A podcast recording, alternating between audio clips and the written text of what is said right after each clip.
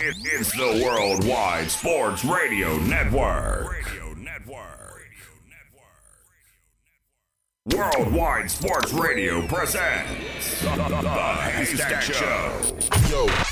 With Mike Guido. Mike Guido. And it is so good to have you here on the Haystack on the Worldwide Sports Radio Network, iHeartRadio, TuneIn Radio, WorldwideSportsRadio.com, Facebook Live, Twitter, Periscope, Spotify. We're everywhere. You're in the right place. Number to call 631 676 2968. That is 631 676 2968. Call us up, join the conversation. I'm Mike Guido. He's Evan Mazza, my producer. Good to have you in here on a Monday. It's a beautiful Monday, by Oh, the way. finally. Absolutely gorgeous. I don't even want to be here. Like, it's so gorgeous. I'm just kidding. I do. Finally, it's But gorgeous My outside. goodness gracious, it's gorgeous. Evan, I hope you had a good weekend. Um, I was here yesterday. yeah, you, I had- I actually were here yesterday. You're a wrestling guy? Big, I- big wrestling guy. Big actually. wrestling guy? So Yeah, see? that's why I think that's when that's why when Anthony and Anthony, I hope you're feeling better, buddy. We're all we're all hoping for. you. I hope you're feeling better, my my friend. Yeah, we're all look. uh, We're And- all medical basket cases here at this network. But yeah, he he you know I'm a big wrestling fan, so when he called me up and said, yeah, I need you, to, you know, hey, I would like for you to cover for me, I was like, perfect. I, I'll no problem. Yeah, yeah, I'll yeah. talk some wrestling. I love wrestling. I know you hate it, but I know you're not the biggest fan. I, of it, but I, I, don't I- look. I don't hate it. I just, I don't, I, I don't know. I, I just, I, it's not my thing. But all right, boy, oh boy, was there some drama this weekend. This is gonna get. I, I told you before, this is gonna be an incredible show, just because soap opera. there's so many things that we have to talk about and dissect. So, coming up, top of hour number two at about noon. Okay, um, the shop, which is LeBron's HBO show, His his that aired, and he finally reacted to Magic stepping down from the Lakers, and I think it changes everything. I think it changes the perception of the whole situation completely. That's coming up hour number two. Later part of hour number two, I'm going to give the top 10 most exciting athletes, the most interesting college football players to watch next year that are going to be eligible for the draft. So the top 10 most interesting NFL prospects for next year's draft is coming up in hour number two. I want to dive into this Tyreek Hill situation. That's coming up later part, hour number three at about 1.30. Uh, so you're not going to want to miss that as well. But here's where I want to start off with this. Boy, there's a lot of Kevin Durant today. Um, so Kendrick Perkins uh, showed up on a bunch of different networks yesterday. He showed up uh, not yesterday, but last week. Uh, he was talking about. Uh, he went on FS1. He went on Undisputed. He went on the Jump for uh, for ESPN. He went on a bunch of these different shows, um, and he was talking about how KD and Kyrie Irving have do, been doing a lot of talking about their free agency uh, next summer. And well, I guess it's not next summer, but it's this summer. And he says the only thing that I can possibly see is KD and Kyrie Irving going to New York. That's really the only place that I think that if they wanted to make that work, that's the place that they'd have to go. They, he could only see them joining the Knicks. So here's where I come away with this, okay? A lot of NBA players, a lot of great NBA players want a career of their own. You know, they don't they don't want to live in another player's shadow. You know, for example, like like like Kobe uh, Kobe Bryant forever wanted to be better than Michael, but could never get out from under Michael. Right? Kobe played essentially the same brand of basketball Michael did, but Michael did just about everything better. Right? So, same thing with LeBron. Forever he wanted and still does want to be se- uh, want to be better than Michael, but he hasn't separated himself from Michael. In most people's eyes, he hasn't done that yet. Right? He hasn't won enough titles. Right? He might be more, he might be more skilled than Michael Jordan, but um, but he hasn't surpassed Michael on the greatness scale. He's still kind of living underneath Michael Jordan. You know, I, Sports Illustrated published a feature story six years ago on Kevin Durant. The key focus to that story was I'm tired of being second. Second best player in high school, second pick in the draft, second in the MVP voting three times, lost in the NBA Finals in 2013 with OKC. He finished second that season. The truth is, Kevin Durant has always been second since he's come into the league. Always. Second best player to LeBron until maybe this year in some people's eyes. Not in I mine, but in un- some people's eyes, yes. I mean, you could say the last two, three years. The NBA Finals MVP. I'm sure if you ask some people, yes, but I, I feel like uh, I feel like for the majority of pe- people are are sort of looking at KD now, I- and I think that some people at least are looking at KD now as the league's best player. Um, look, KD's been in the league for 12 years, okay, and he hasn't been able to get out of LeBron's shadow. Durant's never been able to have his own career. Look, we're in the media, myself included, we're all guilty of playing the comparison game. We're all guilty of that, right?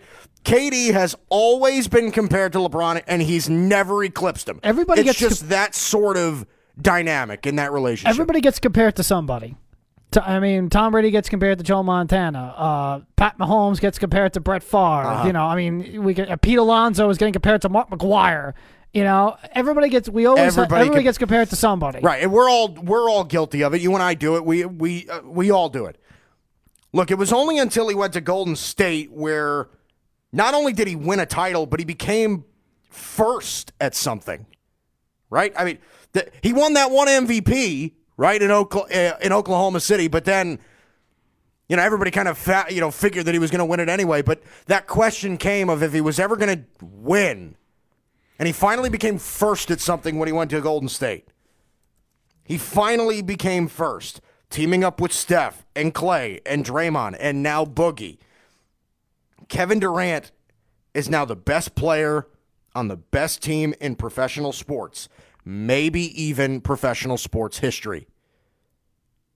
Okay? Now KD could very possibly go to New York. Okay? Be- become the next next great player. Truthfully, if he did go to New York, he'd be the greatest player to ever don that uniform. He would be. Okay? As soon as he, just like I believe that LeBron is the greatest player to ever don a Laker uni, he's not the best Laker ever, but he's the best player to have played for the Lakers. Kevin Durant would be the best player to have played for the Knicks. But going to New York is exactly what Kevin doesn't want, even if he doesn't know it yet. And yes, actually, today is the anniversary of the five year anniversary of when he accepted his MVP. Mm-hmm. So this is this what you know, this this is the anniversary. I mentioned that to you pregame, uh, Right. pre pre show that I think this was I believe this was the the, the, the anniversary of when he Right. won it, and it was Right. his acceptance speech. Right. So every star reaches a point where they want more. Right. KD, now that he's got titles under his belt, wants more. You know, we're kind of assuming that. Do do we all remember who wanted more last year? Do we all remember who wanted more last year? Remember when the rumors came out about LeBron going to the Lakers? A lot of people didn't buy it. Why would he go? He's got titles. He loves Cleveland. He might not ever go to the finals again if he goes to the Lakers. And then he did. Now, the verdict is still out on whether that'll work out or not, but as of right now, it looks pretty ill advised. Had a pretty bad season in Los Angeles. Not necessarily to him. He didn't have a bad statistical season, but his team didn't win, didn't make the playoffs for the first time in 15 years for LeBron, right? If Kevin Durant leaves a dynasty like Golden State for Madison Square Garden, he'd be following in LeBron's shadow once again. Kevin Durant would go back to being second. There will come a time when he realizes that, and the decision will be to stay in Golden State. You know, Kevin wanted to be first so badly. So why would he give it up so quickly? You know, I never understood why, you know, we were looking at Kevin Durant saying, oh, it would be so smart for him to go to the Knicks. Okay, the Knicks haven't been relevant, and, and I know I I know that this is somewhat of an exaggeration because they weren't always completely irrelevant for this sort of span. But I always say that they've been irrelevant for more than 40 years. They haven't won a title since 1973. Okay? The, the New York Knicks have been a laughable franchise for almost 50 years. They haven't done an ounce of winning. It's a franchise And- that's below 500 st- career, you know, Co- all time. All time, they are below 500. All time, the Knicks are a below 500 winning team. Look, I don't understand why KD would be applauded by going to New York. Why it would be a good decision because it's now the, we. it's the it's Madison Square Garden because again it's Madison Square Garden it's Uh-huh. New York and again he would Kevin Right. Durant would take over New York City. Forget Aaron Judge. Absolutely. Forget Jacob DeGrom. Forget Eli Manning. Forget Sam Darnold, Forget Henrik Lundqvist. All these New over. York he You're ta- right. he, He would be, be the biggest star. guy. He'd be the biggest star in New York. No question. Absolutely, he'd be the guy. He You know, he would be the one with the big billboards all over the Kevin. Durant and Aaron Judge would be doing commercials together, and that would just Oh, be yeah. that. I mean, like And I, but I would argue, I would argue, if especially if the Knicks win, he take he tops Aaron Judge because the Knicks have oh not sure, won forever. He probably tops Aaron Judge anyway, but uh, that's exactly my point. Is all of that included? Yeah, if he wins, you know, if this go, if this happens, right? If to be honest with you, we're all locking down Zion going to the Knicks. That's if the Knicks get the number one overall pick. We Well, don't we'll even know find if they're we don't even know if they're getting the number one overall pick. So let's slow down on the Knicks for a minute. well, we're gonna find Okay. out when's the lottery again? Next week? Is it next week? Yeah, next May fourteenth. Yeah, yeah, next week. yeah, yeah. It's next week. Wow. So here's my issue with this. And again, I'm just saying Kevin Durant can choose to go to New York.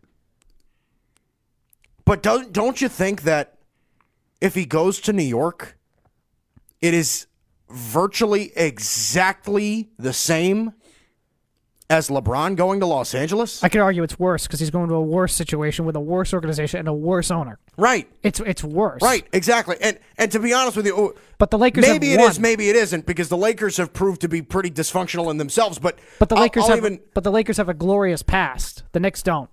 They have well, okay, Recent you're, past, I you're say. right. They they have a glorious past, and they've done a ton of winning in their in their in their franchise's history. But again, LeBron, when he was thinking about going to Los Angeles, right?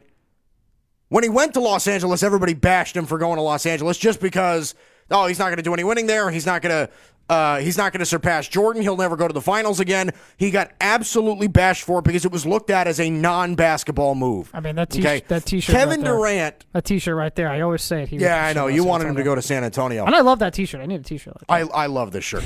but Kevin Durant goes to New York, or it, the idea of Kevin Durant going to New York, it's absolutely what he should do. Absolutely what he should do. You realize that even from both perspectives, from an outsider's perspective and from Kevin Durant's perspective personally, it is a bad move either way. Kevin Durant, if he goes to the Knicks, is not winning another title. Kevin Durant, if he goes to the Knicks, needs a lot of things to go his way in order for him to have success there. now you mentioned Kendrick Okay. Perkins was Just on, like LeBron, Kevin Durant is basing hi- uh, would be basing his arrival in New York based on who else would be coming. And LeBron did the same thing with Los Angeles. He joined the Lakers organization assuming that he was going to be able to pull different superstars to play with him. So far, it doesn't seem like anybody's interested. And it might not even be LeBron's fault. It's just nobody wants to go play for the Lakers. Anthony Davis might not want to go play for the Lakers. Klay Thompson might not want to go play for the Lakers. Kawhi Leonard might not want to go play for the Lakers. I mean, you're looking at so many guys that have the option of going to Los Angeles and playing with LeBron and the Lakers, and they're just opting not to. What if the same thing happens to Kevin Durant if he goes to New York? I get that it's bright lights, city never sleeps, Madison Square Garden, you know, a quote unquote historic franchise for some god awful reason. But what uh, what happens if Kyrie Irving chooses to stay in Boston? Or what if Kyrie Irving decides to go play with the Lakers with LeBron? Right? What happens if the Knicks don't get the number one overall pick and they settle for a guy like R.J. Barrett with I mean, number still, two or number three? still a heck of a pick. It's oh, look, RJ Barrett is still. he's a- is- you can argue RJ Barrett's a better prospect than Zion. No, you can't. No, I think you can. No, you can't. No, As an can't. overall NBA it. talent, I think you could. We no, you can't. I no, you can't. You absolutely. Zion has separated himself from everybody else. R.J. Barrett's still going to be a very good NBA player, but he's not going to be a franchise altering guy, right? He's your. He's going to be Andrew Wiggins. You know, he's going to be a he. He might know about that. he might average close to twenty and play decent defense, but he'll be he's that sort of prospect. He is not Zion. Zion will take your franchise and absolutely mold it into something that it's never been. But that's exactly my issue. Is all of the things that Kevin Durant would need to go to the Knicks is he's basing it off of things that need to go his way. And think about it from his personal standpoint. He just came out with a quote, "Man, this is when this stuff gets fun, man." This stuff is fun. Playing this time of the year, you know, with these guys, I'm having the most fun I've ever had in my career. If you're having the most fun you've ever had in your career, and look, I, I want full disclosure, I hope he leaves because I think it'll make the league more interesting if he leaves. It'll take some dominance away from Golden State. But why would he? The guy never sees a double team. He's the best player on the best team in professional sports history. Look, why would you? He's winning and winning and winning, and he's going to win again this year. He's going to win three straight titles with Golden State, and more than likely, he's going to win three straight finals MVPs. Why would he go? He's going to get paid. It's not a money thing. Why would you leave a situation like Golden State to take a chance in New York? And then, honestly, if it doesn't go right, get ridiculed for the rest of your career, just like LeBron will be if it doesn't. Oh, listen, I agree. You'd be following in LeBron's shoes again. You would then again. You're finally first in a lot of people's eyes. Why would you go back to being second? Makes no sense. I agree that he should stay and he should stay in Golden State and just just just keep winning there. Make your legacy there. But at the same time, he gets people like Kendrick Perkins, who appeared on the jump last month. Maybe you saw this one last month, and he says this. I'm close friends with KD. I mean, we talk on the regular, but we never talk about that. In uh, uh, he won a couple rings, and it's always going to be Steph team. Uh, I think now it's time for KD to move on, and for he, for could be Kevin's team. You know, I know they got KD's so they can get over the hump and win titles, but now I think it's time for KD to move on so he can have his own franchise without, you know, all the other distractions or whatever the I get, I get. I mean, that's kind of that's where see that it's it's his peers and it's writers that hear that he hears, and it's current players who say Dumb. this is not your team. Mm-hmm. And But we, who cares? And, uh, but you're right. Who cares? He cares. Kevin cares. He wants his own team as much as we both think he should stay in the Golden thing State. is, he right wants his own now, team. Right now, it looks like it is his team. But it, no, but, but that's not what people think. That's not what they say. They see the team. They say well, Steph's team. I actually that's disagree. I think the media is more looking at the Warriors now as KD's team. I, I especially this year. Th- that's what I'm saying. Is this year we've seen him in a lot of people's eyes eclipse LeBron as as the league's best player, and we've kind of seen him, especially Kevin. There are a lot of people that are saying Kevin Durant's playing his best basketball right now, and I can't really disagree. Okay, he's playing unbelievable basketball right now. He's absolutely carrying them in the postseason. I don't know. I think it could be looked at that way as well. But okay, here we go. Uh, coming up next, you know, there's uh, again, we keep talking about this. KD versus LeBron. Who is the league's best player now? I'm going to tell you who it is, and I'm going to tell you why. Next, Haystack, Worldwide Sports Radio Network. You're, you're, you're listening to the Worldwide Sports Radio Network. You're, you're, you're listening to the Haystack Show on the Worldwide Sports Radio Network. And welcome back, Haystack Worldwide Sports Radio Network. Good to have you in. I'm Mike Guido. He's Evan Mazza, my producer. Boy. Good to have you in here on a Monday, uh, later part of hour number one. Uh, okay, so uh, look, I've been.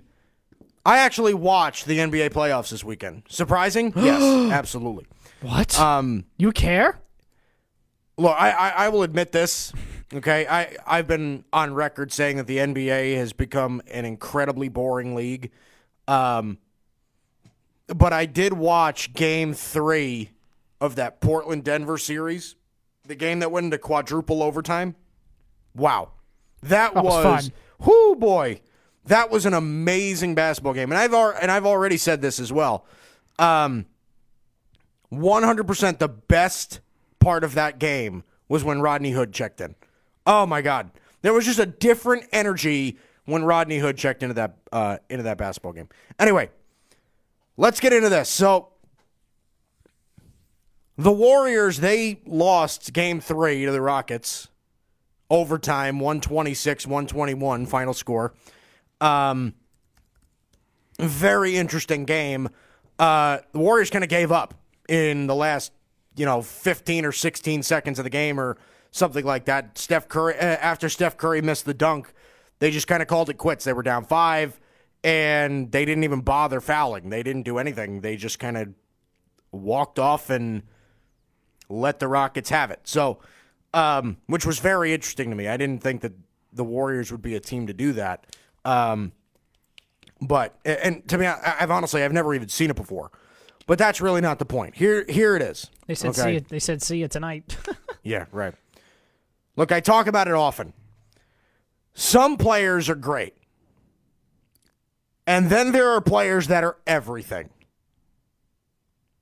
If you're a great player, you make your team better than they would be without you, right? If you're an everything player, your team's success is based almost solely on you. You know, the hot topic for most talk shows is finding reasons to, um, I guess, finding reasons for Kevin Durant to be the new best player in the league over LeBron. Right? We just talked about it before. Better shooter, better scorer. He's a seven footer. He's winning more.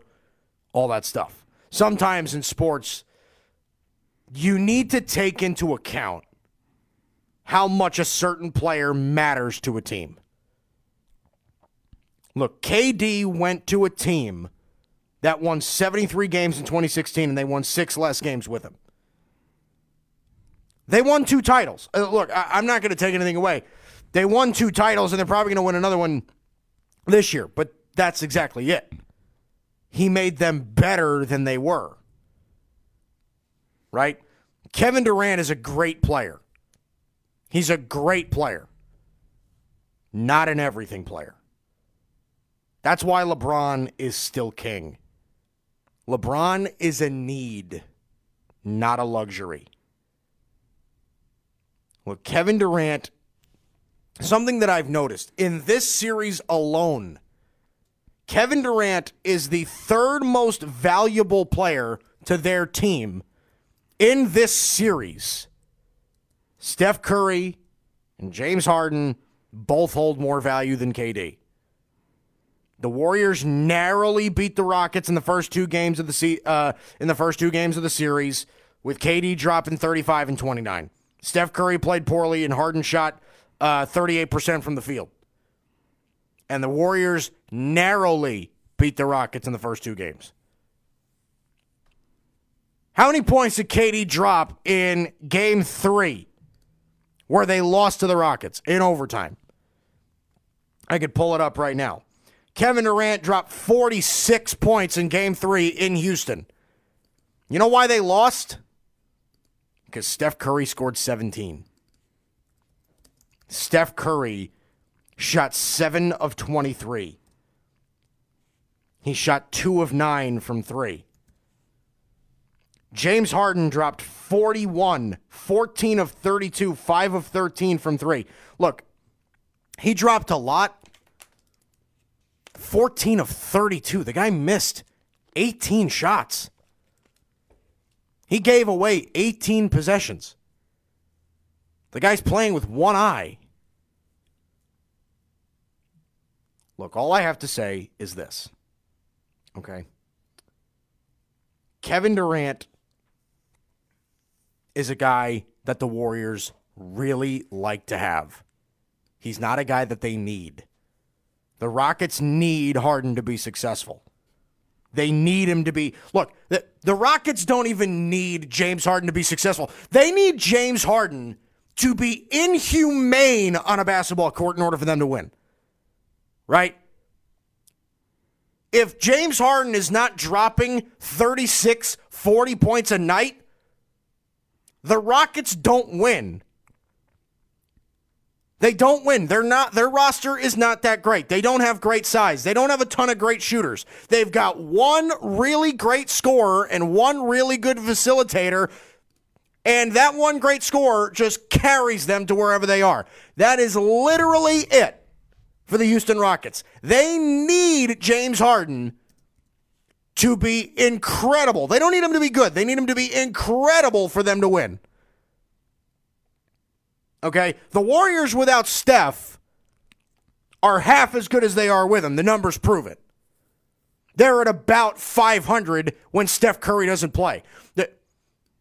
Without Kevin Durant, they don't miss a beat. Steph Curry has more value to the Warriors than Kevin Durant does. LeBron instantly makes whatever team he's on a title contender, even if they were the worst team in the league the year prior, Cleveland. Okay? Steph, James, and LeBron are everything players. They are everything players. Go back in history. Bill Russell was an everything player. Okay? Larry Bird was an everything player. Michael Jordan was an everything player. When you have the most value on your team and your team cannot win at the same level that you do, uh, that they can without you, then you are an everything player. Giannis is an everything player. Kevin Durant's a great player. Now, here's my fair comparison here. Okay, KD, you could make the argument. And to be honest I wouldn't even really argue against you because he probably has reached this point. Okay. Kevin Durant is probably the most skilled player in the league. He's a great rebounder. He's a great defender. He's the most dominant scorer in the league. He's the best player on his team. Like I said, he is the best player on the best team in sports history. That doesn't mean he's the most valuable. Okay? Think about it.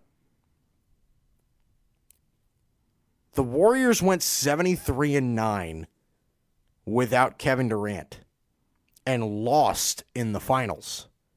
To who? LeBron James. So, what did they do to get them over the hump of LeBron James? A team that won seven, that went 73 and 9, arguably the greatest team ever, ever, could not beat LeBron James in the finals. And they brought in Kevin Durant to get past one guy. You're telling me the guy that they brought in to beat LeBron James is better than LeBron James? If he was better than LeBron James, then how come KD couldn't ever beat him before? It's not like KD is just entering his prime. Okay, when KD and LeBron met in the finals, when Kevin Durant was in Oklahoma City, you got to remember, Kevin Durant had two superstars next to him, too, with Harden and uh, Russell Westbrook. Kevin Durant was already a six year veteran in the NBA. Got drafted in 07. He's been in the league for 12 years, guys. Do you believe, honestly, that we are prepared to say that Kevin Durant is the best player in the NBA? If he wins three three straight championships, it might be hard to argue. It's like what'd you say about Tom Brady? That's when Tom Brady. You say you keep saying about Brady that it gets harder and harder to say he's not the best. You, you Yeah. think Peyton Manning is the best quarterback of all time, Right.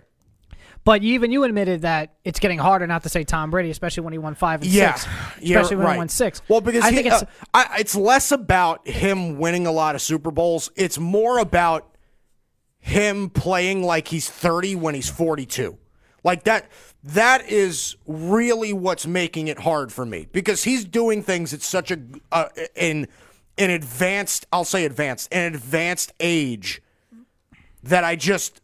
It's getting so hard to say, uh, well, because Peyton Manning broke down at 37.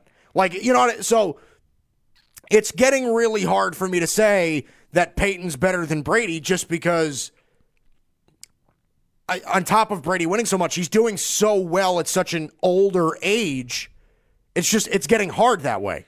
I, th- but I I also think it's the same way for for Durant LeBron. I still think LeBron's the best, but it's getting harder, especially if Durant goes out there and wins a third straight title, and then say he goes somewhere else and wins again. Look, know, I think that the time. Look, I, I'm not going to say that the time will never come. Okay, the time will come when Kevin Durant is better than LeBron James.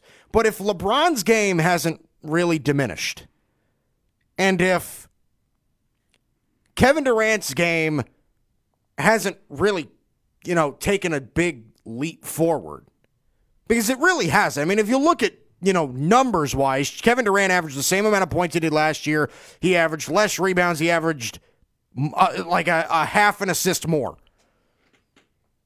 So Kevin Durant really hasn't changed much from this year and last year. It's just he's he's lighting up the postseason right now. That's why everybody's getting all excited about it. But if LeBron really hasn't taken a step back, then how has Kevin Durant eclipsed him in that aspect? Yeah, Kevin Durant's winning. And I always say this basketball and football and baseball and everything. I, I talk about it less with baseball because I think most people realize it. But especially in football and in basketball, they are team sports. Right? I mean, Kevin Durant is not winning titles because he's Kevin Durant. Kevin Durant is winning titles because, on top of the fact that he's Kevin Durant, he's Kevin Durant that plays with Steph Curry, Klay Thompson, and Draymond Green. That's that is why he's winning titles. And yes, he is Finals MVP, but that does not mean he's the most valuable player on their team. Like I've said, LeBron James is everything to wherever he goes, right? His first seven years in Cleveland, he was the only good player on their team. Went to the finals once and got swept, but missed the playoffs one time his rookie year, right? He goes to Miami, clearly the most valuable player in Miami for four years. Four years back in Cleveland, clearly the most valuable player in Cleveland. I mean, Dwyane Wade did pretty much say, "Hey, LeBron, it's okay, it's your team." You know that, but that's that. What's but in Golden State, it is still Steph's team. In Right, well, Miami- that's in what I'm saying Miami- is- in Miami, you know, and I hear you, and I hear you. And I Miami agree with you. Said, I agree with you that it's still Steph's team. I think a lot of people now think that it's KD's team now. I think they're wrong because I, I Steph Curry to me holds more value to the Warriors than anybody. Right? If and there are legitimate statistics to show it. They're about a 500 team when Steph Curry doesn't play. What does that tell you about Steph Curry? Steph Curry is the Golden State Warriors. And look, Steph Curry is not playing well in the playoffs. They're up 2 1 on the Rockets right now, but by a hair. And the reason that is, is because James Harden's shooting 38% on the series. James Harden's playing isn't playing well either in the series. So you're seeing a lot of things go KD's way right now. And I got nothing against KD. I think KD, if you ask me right now, I'd feel comfortable saying that he's the second best player in the NBA. He is, because there are some things that he can do that just are unreal. But I could also make the case that KD is barely top five. Because think about it you've got players that are not only putting together great statistical seasons, but you're seeing players that hold every little bit of value to them and their team's success, right? Steph, you can make the argument that he's better. James Harden, you can make the argument that he's better. The Greek Freak, you can make the argument that he's better. Giannis going to win MVP. Giannis, I think, should win MVP. But you get to those points where, you know, players that hold a lot of value, a lot of value, you can, you, can- I think you can safely say and have a legitimate argument to is KD actually better than those guys, or is he benefiting from what he's with? Giannis doesn't benefit from being on the Bucks. Giannis carries the Bucks. James Harden with the Rockets. James Harden carries the Houston Rockets. And Steph Curry, if you want to make the argument here, like I've said, most valuable player on their team without question. And now you're looking at okay, LeBron if he plays, they're awful. They're one of the worst team. Uh, I'm sorry. If he plays, they're immediately a title contender. If he doesn't play, they're one of the worst teams in the NBA. Kevin Durant doesn't have that. He doesn't have that. When Kevin Durant left Oklahoma City, the, the Thunder still made the playoffs. But they've Thunder been- still advanced in a series. I, I mean, But they've been bounced out what two years in a row now in the first round. I, well, This look, doesn't help. the- That doesn't help. That doesn't help Westbrook. If that, that goes to Westbrook, that goes to Westbrook, and that doesn't help his case. You're right. You're right. But that's the thing is it's not like they went from winning titles in Oklahoma City with Kevin Durant to not winning titles without him. They went a round or two further in the playoffs with Kevin Durant. So he, Kevin Durant made them better, but he wasn't everything. And that's what Kevin Durant's been his whole career. He is a great, great, great player, but he isn't everything. Okay. Uh, actually, I want to get. I want to get. I know we got to go to break, but I want to get your quick thoughts on Woj. Just as a quick thirty second clip on, of of Adrian Wojnarowski about the Warriors on Get Up uh, this morning. Okay. Well, they're certainly operating under that hope because it changes the, the whole dynamic in the league and team building. And uh, a lot of teams have, have been kind of waiting out this Warriors era. But if Kevin Durant leaves this team, well, it opens the league up to a lot of teams who think they'll be able to start competing for championships again. But even internally in Golden State, there's a sense of let's try to put aside what's coming in July. And we have a chance to do something very rare in sports to three-peat. Let's try to keep our focus there, win the title, and then let July play out the way it's going to. But I think the Warriors are bracing for posi- possibly seismic change within that organization. So I, to me, to me, yeah, I think he's one hundred percent right. The Warriors have to brace themselves for what's to come in July. Yeah, mm-hmm. Try to win a title now, but also be prepared to what's of what's coming because you still want to compete. You may lose Kevin Durant. You may very, hey, you could lose Klay Thompson. They're still going to compete. If they lose compete, you still KD, they're still going to compete. If they lose KD, they're still going to compete because they're still going to have Steph. I'm assuming that Klay is going to go back.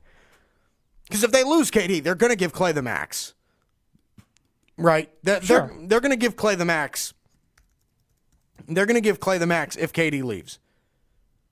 And who knows? Maybe Boogie will stay, and you still got depth on that team. I mean, you know, what are you really losing? Draymond's still under contract you go back to the team that you were without KD, which was still, you know, one of the best, if not the best team in the league. Like I said, KD's a luxury, he's not a need. All right. Coming up next LeBron and his camp are taking over the Lakers, taking them over. Mm, Well, what I heard yesterday changes everything. Coming up next, Haystack Worldwide Sports Radio Network, hour number two, coming up right after this. You're, you're, you're listening to the Worldwide Sports Radio Network. Worldwide Sports Radio presents the, the, the Haystack Show with Mike Guido. Mike Guido. And it is so good to have you here. Haystack Worldwide Sports Radio Network, iHeartRadio, TuneIn Radio, WorldwideSportsRadio.com, Facebook Live, Twitter, Periscope, Spotify. We're everywhere. You're in the right place. Number to call 631 number? 676 2968. That is 631 676 2968. Call us up. Join the conversation. By the way, it happened to me again. I was at the I was at the supermarket the other day. Actually, no, yeah, I was at the supermarket the other day. They asked for my phone number, and I almost did it. Really? Oh yeah, I was like, oh, six three one six seven six, and they're like, oh, they're like, wait, what are you talking about? Like, uh, they're, they're like, hold on a second, slow down. I'm like, oh, that's right. Oh, I was like, oh, good thing they stopped me again because I was about to give them my number. Mm-hmm. I'm telling you, this is weird. Mike Guido. This is bad. He's This Evan bad. Mazza. Boy, oh boy. I, it's hour number two. Good to have you in here on a Monday. Beautiful Monday. Um, Got to be honest with you. The, this show, I, I knew so far, I'm having a blast because I knew this show was going to be fun for me. And I know that I'm probably going to get some pushback for what I'm saying today, right? Oh, what are you taking away from KD? What do you have against KD? I got nothing against KD. I, I don't. I really don't. I just, I think that people are kind of overblowing what he's doing right now. I think he's a great player, but he isn't everything to the Warriors, and that doesn't make him better than LeBron. That's what I'm saying. Um, so, speaking of which, Speaking of, so LeBron James, um, I'll say LeBron James and Lonzo Ball uh, reacted to Magic Johnson leaving the Lakers on LeBron's HBO show, The Shop. Um, he brings in a bunch of celebrities and players and and everything like that um, to just talk about things involving sports, even outside of sports. Um, so LeBron and Lonzo, uh, they finally reacted to Magic Johnson stepping down uh, with the Lakers. Uh, so here's the here's the audio, and it's actually a video. So I apologize for uh, for the audience that won't be able to see the video, but it's very easy to find. You can see it yourself. Um, but here's the audio of LeBron Just- James and Lonzo Ball talking about Magic little- Johnson abruptly leaving the Lakers. just a little warning: there is some Language. There is some language. there is some language. So here we go. Here's LeBron Lonzo. Magic step down. What was that? How did you find out? Yeah, what was that process And like? through him. You found out Magic stepped down through him. Yeah, it came locker room. Yeah, and I found out from I found out from Randy. Between my stretching session, my right hand comes to me and say, "Ma- "Magic just stepped down." And I'm like, "Man, get the fuck out of my face! You bullshit." I go check my phone. I look at it. The shit happened. Personally, for me, I came here to be a part of the Lakers organization, having a conversation with Magic. So it was just weird for him to just be like, "I'm out of here," and not even have no like, "Hey, Bron." kiss my ass, I'm gone. It, it's not. It, it wasn't even that. Yeah, but it was different for me. Like, like when I was, I was like, damn, this shit crazy. and I took a minute, and I was like, yo, cool. What we doing tonight? Like, now you see see this changes everything everything here's the problem when people make sporadic opinions it really bites you when you're wrong really bites you when you're wrong what have we heard lately about the lakers you know, LeBron's taking over. It's LeBron and Magic are are isolating everybody else. LeBron doesn't get along with his teammates. All of that stuff about LeBron. You know, one of LeBron's biggest critiques by lots of people is that he always seems like he's above everything. Right? He, he's never just one of the guys. You know, LeBron's he's never just you know one of them. He's he's never assimilated into into being a teammate. He's always been a a huge huge superficial leader or he's been just way even above that. LeBron's never been one of the guys. That's one of his biggest critiques, right?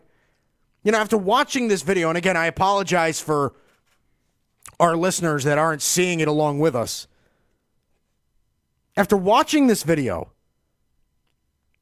doesn't it look like LeBron's just one of them? See, doesn't it look like LeBron wasn't the isolator? He was one of the isolated. Look, I'm not saying LeBron doesn't have influence with his team's decisions, okay, or any influence on his team's decision making process. I, I'm not that naive, but it's nothing out of the ordinary. Every t- and you, we've heard so many different NBA people say this. Every team talks their be- talks to their best player or players about certain decisions. Everybody does.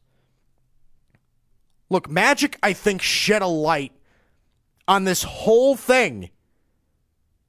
The chemistry was broken from top to bottom, not the other way around. Look, this changes everything.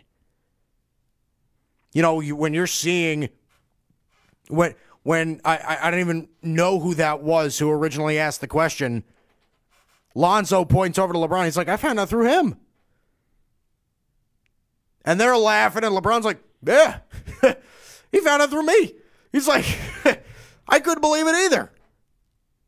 Did it really look fake? Now, I understand what a lot of people are going to say, and I understand what people, when people say this, oh, never 100% believe what you see from people that are in front of a camera. I, I get that. Believe me, I get that. But at the very same time, don't you think this? Don't you think that out of that sort of circumstance, does that really look like fake? Does that shot- real does does Lonzo look like he's kind of faking it towards LeBron? Uh, the Does LeBron kind of look like he's faking it towards Lonzo? Like, the episode was actually filmed on April 11th, two days after the press conference. uh huh, right. But think about that. Does it look like it's fake there? Look, LeBron's a guy that has received all sorts of criticism for not being able to get along with his teammates, for breaking up the chemistry, for for doing all of these things that caused all this dysfunction within the Laker organization, right? Him and Magic, they they were the big culprits of and primarily LeBron and his group and Clutch Sports and everything like that, Rich Paul, uh, Maverick Carter, all of these guys in his circle caused all of this drama within Los Angeles. But doesn't this kind of shake your head a little bit? This kind of make you weary? I mean, if that really were the case, why would Lonzo be saying, hey, I found out through this guy? kind of like, like, we both couldn't believe this. Look, the truth of the matter is, I think LeBron is automatically kind of an unfair target for the media, myself included. You know, I've done it before. Okay. I look at certain LeBron situations, I'm like, yeah, it doesn't look good. But what you have to kind of recognize what our job is as the media. Our media is not, our job as the media is not to cover sports. And Evan would agree with me 100%. Our job in the media is to primarily create narratives, right? We create narratives so it generates stories. And those stories we talk about here. Just because we generate and create a narrative does not mean that it is the correct one.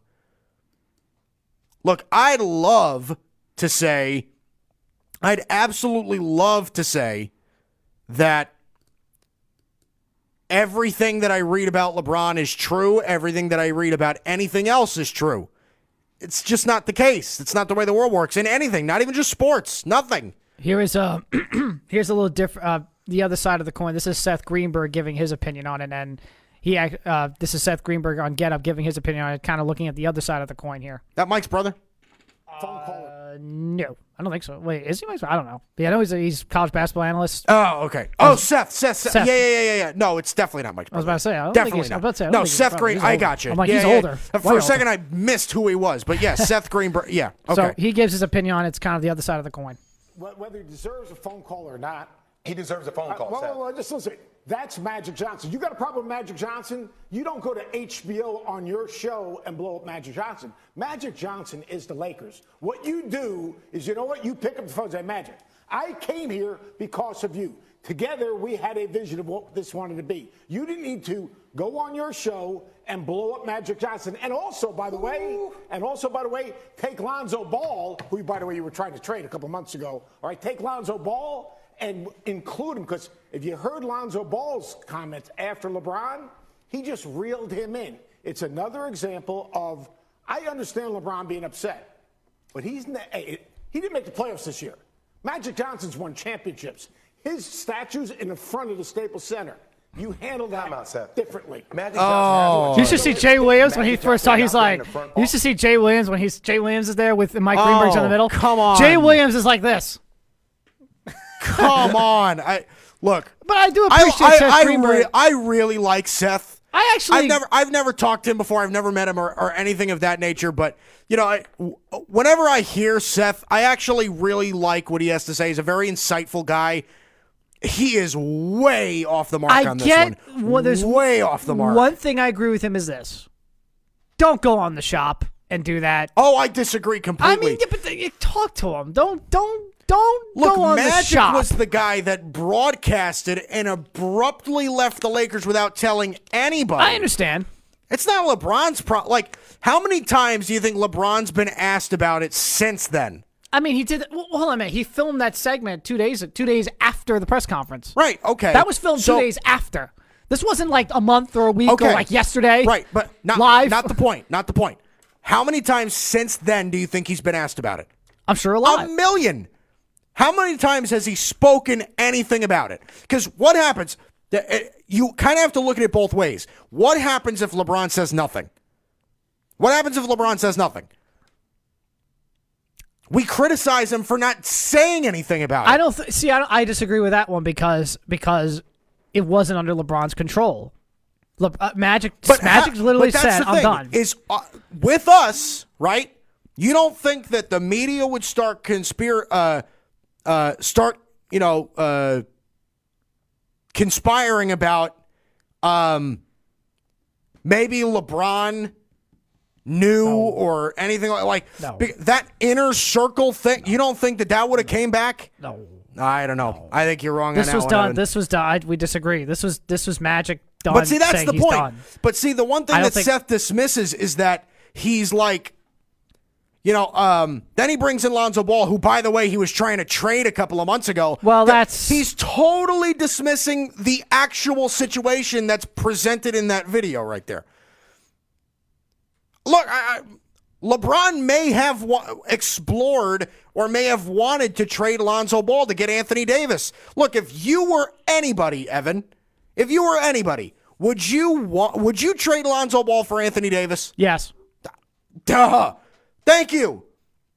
Look, if, But I kind of if Lonzo but- was pissed at LeBron for wanting to trade him, and he was, you know, he broke up the chemistry. First of all, why would he look like that on the shop? And second of all, why would he go on the shop? Why? Look, But- Lonzo is a darling in the media now because he's kind of separated from Big Baller Brand. He's kind of, you know, taken himself under his own manhood and everything like that, right? He's kind of separated from his father from a business perspective. Everybody is in on Lonzo Ball now. just because listen, if LeBron was, tra- it's it goes back to The Godfather, okay. And this is I know I know Evan Mazza talking about The Godfather. I know I know Weird. Don Mazza. Uh, Don Mazza. I know weird, right? It's not like I love the movie or anything. It's not like LeBron, LeBron, LeBron, Lonzo being on the shop means nothing. Okay, Lonzo being on the shop doesn't mean that like LeBron hates the guy. LeBron and Lonzo are friends. LeBron went to Lakers because he wanted to play with Lonzo, but it's not personal. It's just business. LeBron wanted Anthony Davis, and if there was any chance he was going to get Anthony Davis and he had to trade Lonzo, he was going to do it. He was just because it. just because Lonzo was on the shop doesn't mean LeBron didn't want to trade him. I'm just saying because it's business. It's personal. It's not personal. It's just business. That's how it is. That's how it always will be. Right. Exactly. So, So- what? So that's my point. He, both of you, to me, both of you are right. But the argument then becomes okay, if you're separating business from personal, then how could the fact that if LeBron wanted to trade Lonzo Ball and some of these young guys, how could that affect chemistry if it's just business? You know what I mean? Like, if the young guys understand that, right? And I'm sure that they do, okay? Because I don't think the team chemistry was broken. I just think they weren't playing well. Mike, you you once said a few weeks ago that you didn't bring me in. You didn't you didn't want me as producer of the show because you fully liked me. You thought you did it because you could trust me. Right. Y- If you found, I mean, I do like you, but Oh, I you know, I know you, you do. know I know saying. you do. But you, but that's these are your words, not mine. No, you I- said that. I get it. I but get it. you, but if you fa- if you thought I was doing if you thought I was doing a cruddy job, and just because and just because we're friends, even though we're friends, and you and you felt that you you saw someone on any net or on anywhere else, and you said, oh yeah, he could definitely do a better job than Evan. It's not personal. It's just business. You bring him in, and you sit him right here in the seat. You do that because that's how you feel to make the show better. Because it's because it's exactly, and that's what LeBron. We're still friends, and that's what LeBron and that's what LeBron was to Lonzo. And I, I think to me, uh, to me, both you and Seth Greenberg are right. Seth's right because yeah, LeBron was trying to trade Lonzo, but you're right because Lonzo Lonzo had LeBron on the show, so there was no friction.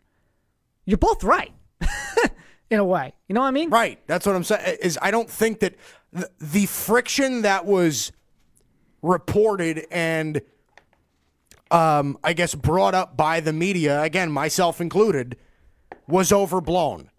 You know, like uh, things change in sports, right? Over time, things change. So we're going to look at a situation just because it happened a certain way a month ago does not mean that it's, you know, based on the things that we learned does not mean that that thing will change later.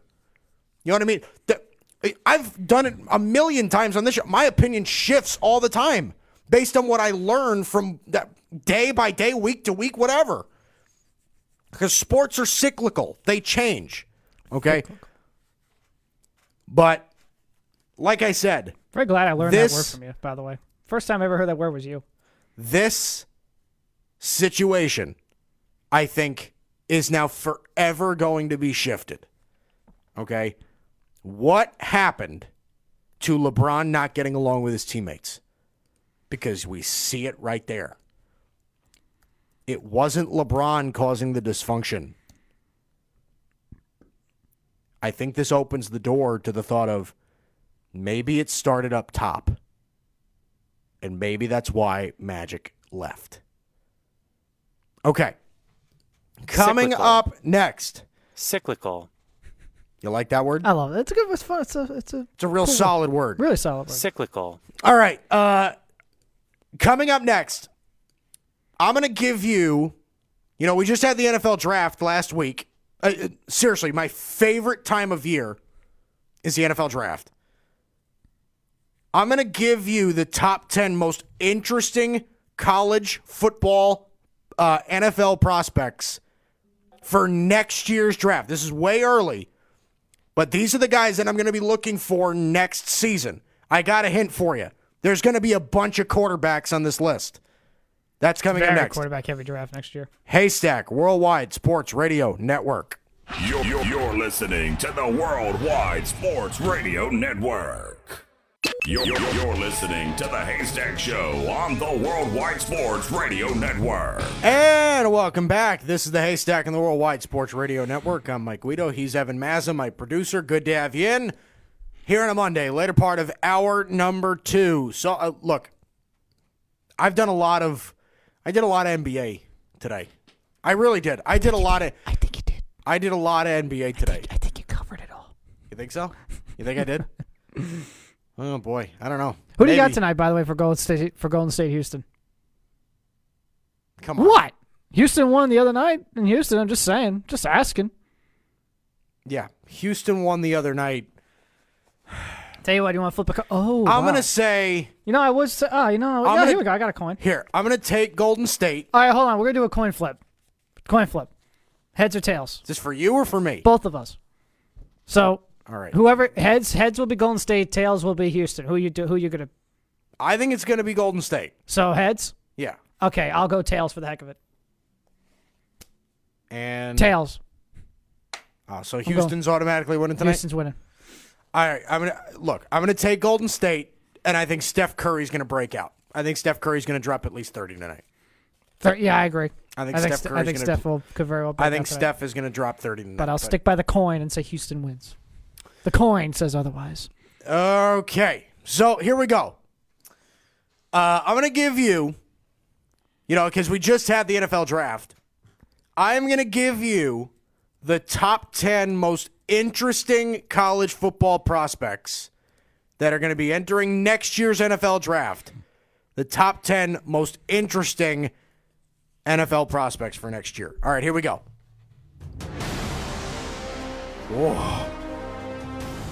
You're welcome. Am I reading off a list or am I going to battle? You're welcome. Uh, all right. Number 10, um, I'm going to go with CeeDee Lamb, the wide receiver out of Oklahoma. 6'2, 189 pounds. Uh, played four, all 14 games last year as a sophomore.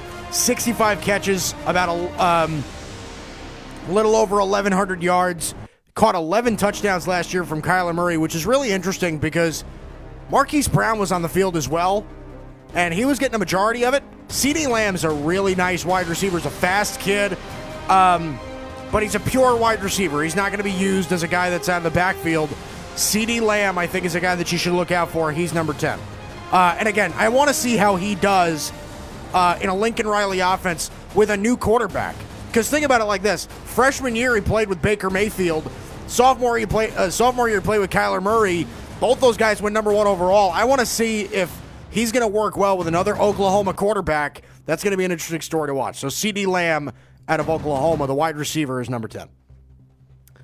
Uh, number nine, I am going to go with Grant Delpit, the safety out of LSU. I think this kid is incredibly good. Um, based on what I've seen, uh, he's a turnover machine. He had five interceptions last year, uh, had five sacks last year as well. So we can get into the backfield. This kid, to me, and again, LSU is kind of DBU. You know, with defensive backs, they are they produce defensive Greedy backs Williams, like crazy. Jamal Adams. Greedy Williams, Jamal Adams. They create a ton of different, uh, a ton of uh, of defensive backs. This kid, I think, is going to be a special safety. 6'3", 203 pounds. I think this kid's going to be Jamal Adams. Seriously, this kid, I think, is as good or maybe even better than Jamal Adams. He is incredibly, incredibly good. Now, again, we don't know much about this kid, but watch out for him. DBU, Grant Delpit, safety out of LSU. This kid, I think, could be really good.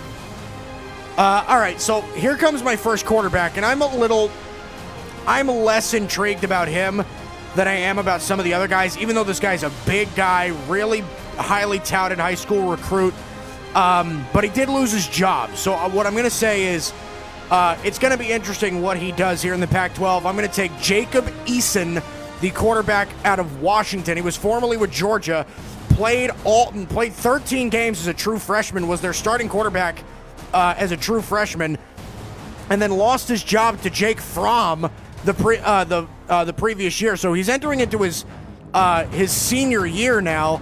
I got to be honest with you. I this kid could be very good, very highly recruited out of high school. He's got a lot of strengths. This kid's got a really good arm, big, great size. Jacob Eason can really play 6'6", 227 pounds. He can definitely sling it. So I want to see how he does in the Pac-12. He didn't play last year Washington. I want to see how he does taking over for Jake Browning um, and taking over that offense. Jacob Eason, I think, could be a very good player. Just he's going to be a player you got to watch in the Pac-12. He's not going to be playing incredible competition, uh, and he's not going to have a ton of great talent around him, at least on the offensive side. So Jacob Eason is a guy that I think you should look out for. Number seven, gonna try and get this name right, even though I'm pretty good at that. 6'5, 255 pound tight end out of Missouri. I'm gonna go with Albert Okwuegbunam. I think this kid, you have to look at him because he's so damn big. And I know right here he's listed at 6'5. I think the kid's more like 6'7, 6'8. This is a big guy. This is a really big guy. Um, 466 yards last year on 43 catches uh, as a sophomore. Had six touchdowns last year, uh, catching passes from Drew Lock. Uh, as a freshman, get this 29 catches, for uh, 415 yards, caught 11 touchdowns as a freshman. This kid can really do it. Um, he's an amazing red zone threat. I think he's one of the more intriguing prospects in college football next year just because he's a big tight end. And in the NFL, we're seeing a lot of those guys go a lot earlier. OJ Howard, TJ Hockenson, Noah Fant. We're seeing a lot of those guys go earlier.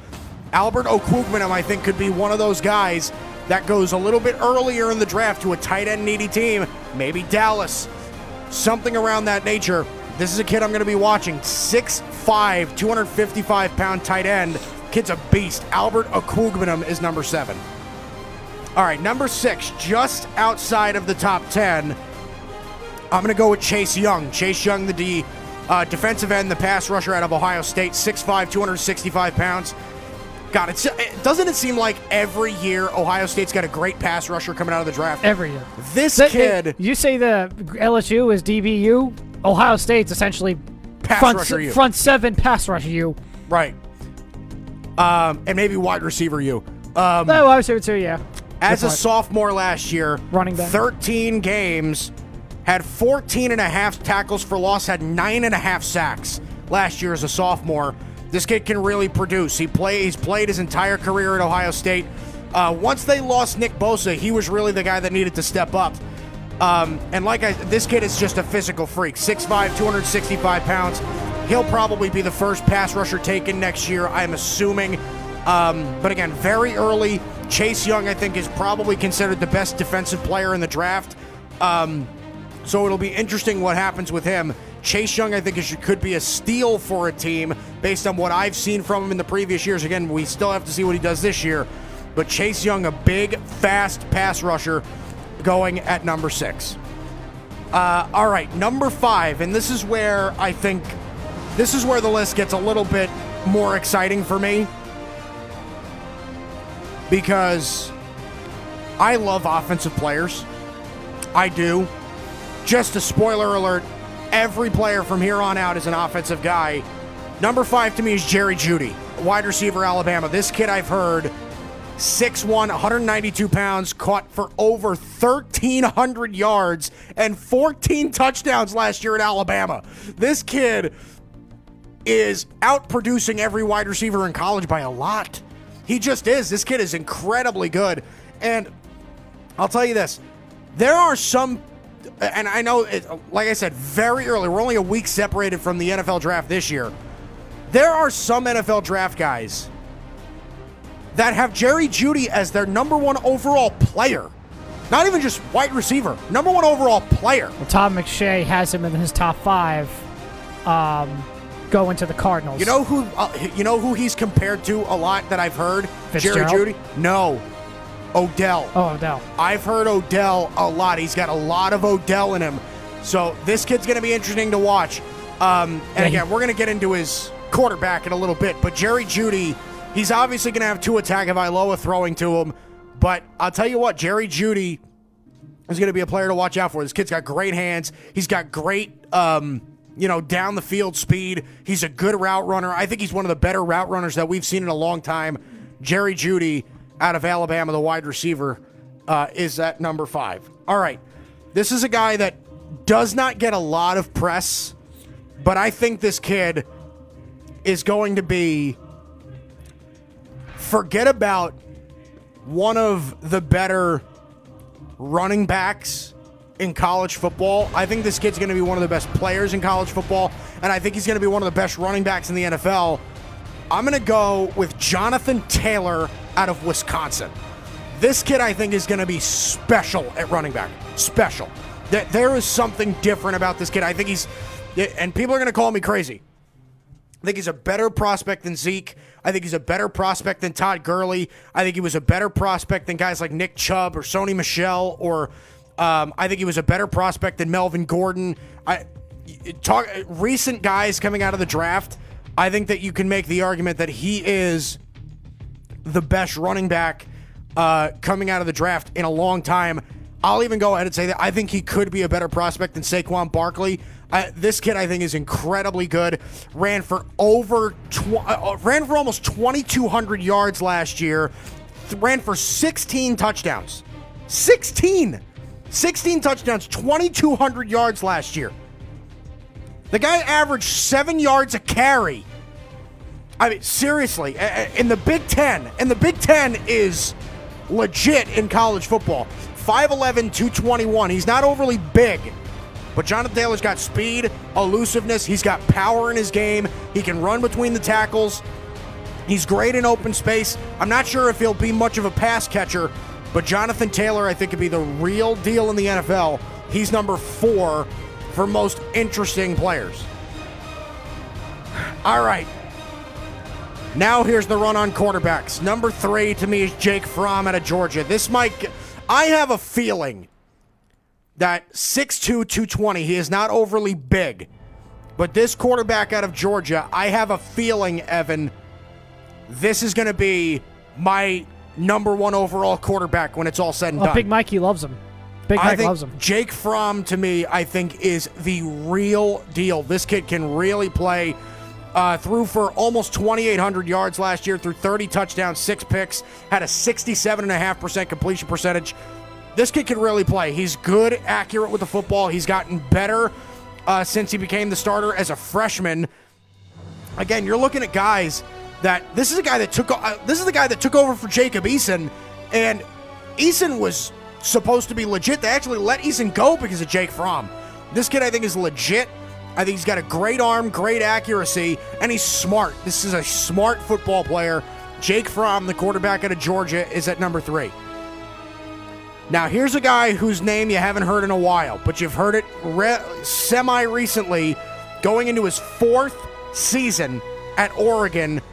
Let's go with Justin Herbert. I think this kid is going to be box office. 6'6, 233 pounds. Justin Herbert's a big guy. Oh, he and was he's a- got a big arm. He was the consensus number one pick before he decided to go back to Oregon. Correct, right. He's got to improve his accuracy. That's one thing that I will say. He did not have a good season last year as far as accuracy 59.5% completion percentage, threw for 29 touchdowns, eight picks. But I'll tell you something the one thing that this kid has is heart. I love the fact that he returned to Oregon because he wanted another chance for a national championship. I love that about this kid. And this kid, you're right, he probably would have been the consensus number one overall pick. Absol- absolutely would have been the number one quarterback in the draft without a question. Now he's going into a much more loaded quarterback class. Actually, could possibly hurt him. Could be. But I love the fact that he stayed. Shows that he's got heart. It shows that he cares about football. Uh, Justin Herbert, I think, is going to be a really interesting player to watch. He is at number two, and everybody knows where I'm going with this one. Number one is Tua Tagovailoa, the quarterback out of Alabama, 6'1", 218. Finished second in the Heisman uh, last year. Threw for almost 4,000 yards, 43 touchdowns, six interceptions. I think he was the second best overall college football player last year, um, aside from Kyler Murray. And I think, again, Tua in an Alabama system, he's going to flourish a little bit. But the guy completes 69% of his passes. I mean, this kid is really accurate with the football. I have a feeling that he will probably end up being the number one overall pick next year, even if I don't agree with it. The kid's still going to be a very good NFL player. Tua Tagovailoa, the quarterback out of Alabama, is at number one. And again, watch this year. That's going to be the best pairing to watch is, is Tua Tagovailoa and Jerry Jeudy. That's going to be something to watch next year in college football. So way too early.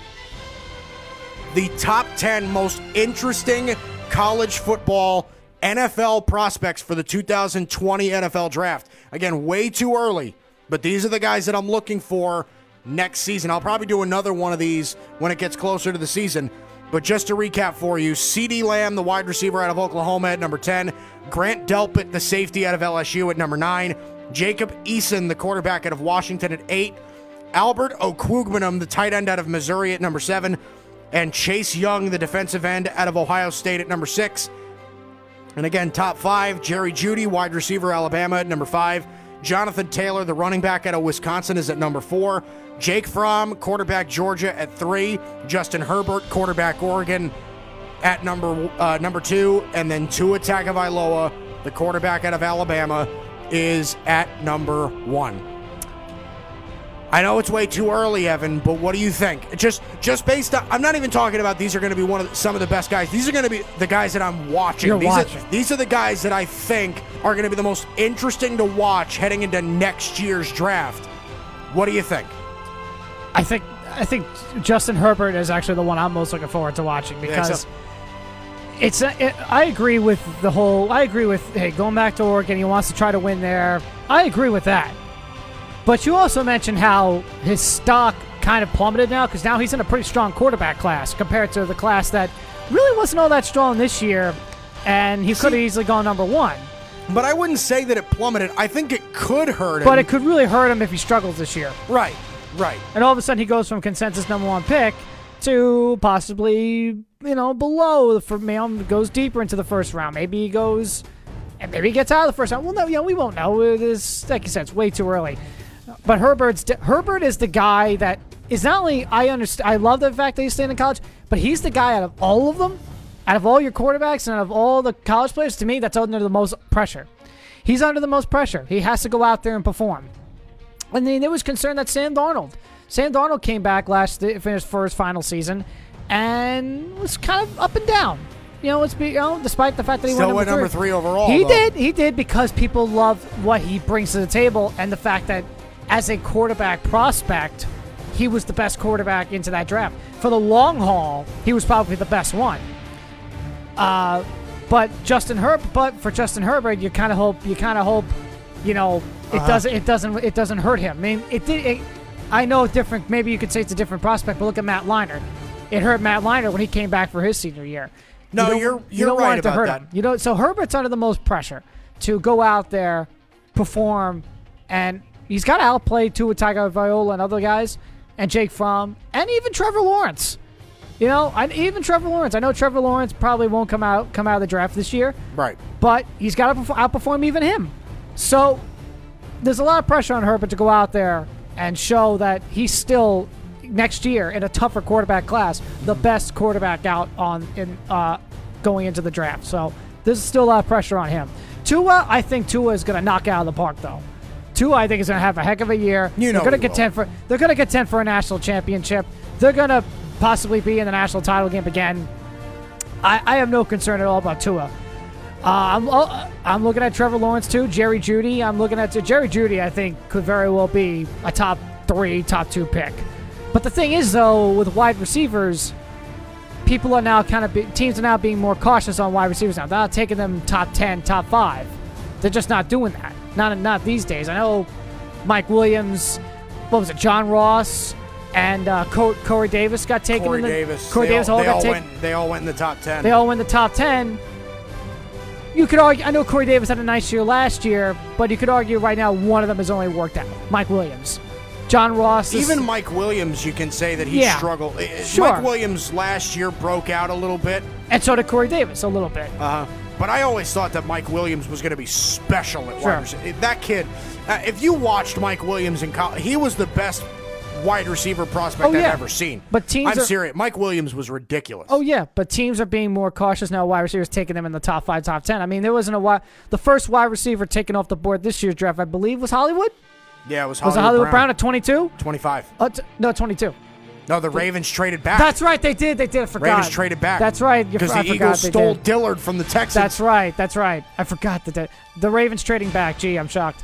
You're right. They did, but still 25. So, you know, these guys. You know, so these receivers are kind of not really amongst amongst these teams. Not really upper tier amongst these teams these days. But Jerry Jeudy is Jerry Jeudy. I think could be a guy that goes in the top five. Maybe he's an exception. So we'll see. But Justin Herbert's a guy that has he has to go out there and play well next year. They he has to. Uh huh. So, and get the completion percentage up because I think I like Herbert a lot. I think Herbert could be special, and I honestly think that man he could have been he would have looked really nice in an NFL uniform this upcoming season. Cardinals, Dolphins, Bengals, wherever.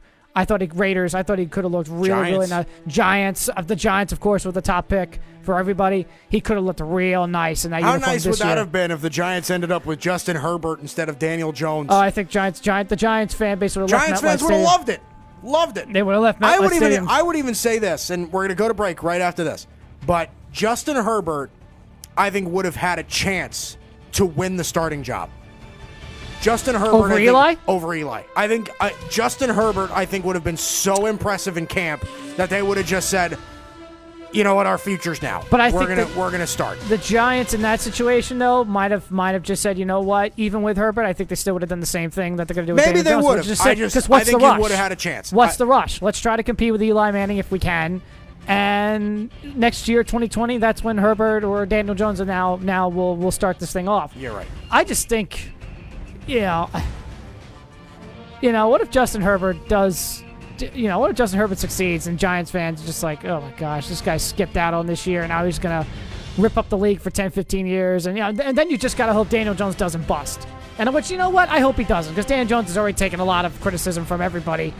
So and Daniel Jones apparently had a nice rookie minicamp, so that's great for him. I'm happy for him. So I hope Daniel Jones performs well because if if if Justin Herbert, Dwayne Haskins, and Sam Darnold all have all have good careers, and J- Daniel Jones busts, then Giants fans one you the Giants fan base will not let the Giants hear uh, hear about it for years and years. They will not let them. Not, not leave them alone. The fact that you passed on Sam Darnold, that's a home run. You passed on Sam Darnold, you passed on Dwayne Haskins, and you just missed out on, and you missed out on Herbert by a year.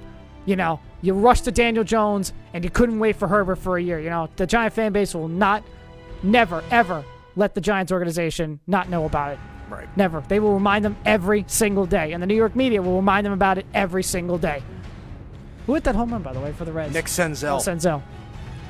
That kid's going to be a special hitter. The Reds are weird this year. Their pitching is the pitching surprisingly pretty good. It's the offense that's surprisingly kind of slumping. It's weird. well, they The just released Matt Kemp. Oh, did they release They, Matt Kemp? they just released Matt Kemp. I didn't see that this morning. Was it this morning? No, they released him two days ago. Wow, it was two days ago. It was two days ago. Yeah, they released Matt wow, Kemp two days ago. I didn't even see that. Didn't even DFA him. Released him. Wow, I didn't even see that. That's, Anyway. that's new to me. All right, coming up next, hour number three. Wow. I'm going to give you the real reason why I don't think Kevin Durant's going to go to the Knicks. The real reason, and he might not even know it yet. That's coming up next. Haystack Worldwide Sports Radio Network. You're, you're, you're listening to the Worldwide Sports Radio Network. Worldwide Sports Radio presents the, the, the Haystack Show with Mike Guido. Hour number three. Here we go. This is the Haystack of the Worldwide Sports Radio Network, iHeartRadio, TuneIn Radio, WorldwideSportsRadio.com, Facebook Live, Twitter, Periscope, Spotify. We're everywhere. You're in the right place. Number to call 631 676 2968. That is 631 676 2968. Call us up, join the conversation. I'm Mike Guido. He's Evan Mazza, my producer. Good to have you in here on this beautiful Monday. Absolutely, uh, it really is. It's it's gore. I can't wait to get home and just Chill in the sun, chill in the sun bro. and eat delicious Uncle Giuseppe's food, stuff like that. Oh, What you got? Chicken parm? You said? oh yeah. Oh, let me tell you something, Evan. yeah. Highly recommend. Very much so. It wasn't the pre-made ones. It was Actually cooked. we got chicken cutlets from the market there, and my fiance made it with their with the Uncle Giuseppe's marinara and cheese and stuff. yeah. Whoo boy, Delicious. whoo boy. That they they have Butter my backside and call me biscuit. I swear, man. They have such good rice balls. Giuseppe's. They have great rice balls. They do. They do. They've got great pizza. They really You know they, they pizza. do, but I rarely ever get their pizza. They I rarely ever get their pizza. I know they have great pizza. I just rarely get it. I haven't had it in years, but I, I remember they had great pizza. Okay. Hour number three. We've had a great show today. First two hours, smashing success. Absolutely great.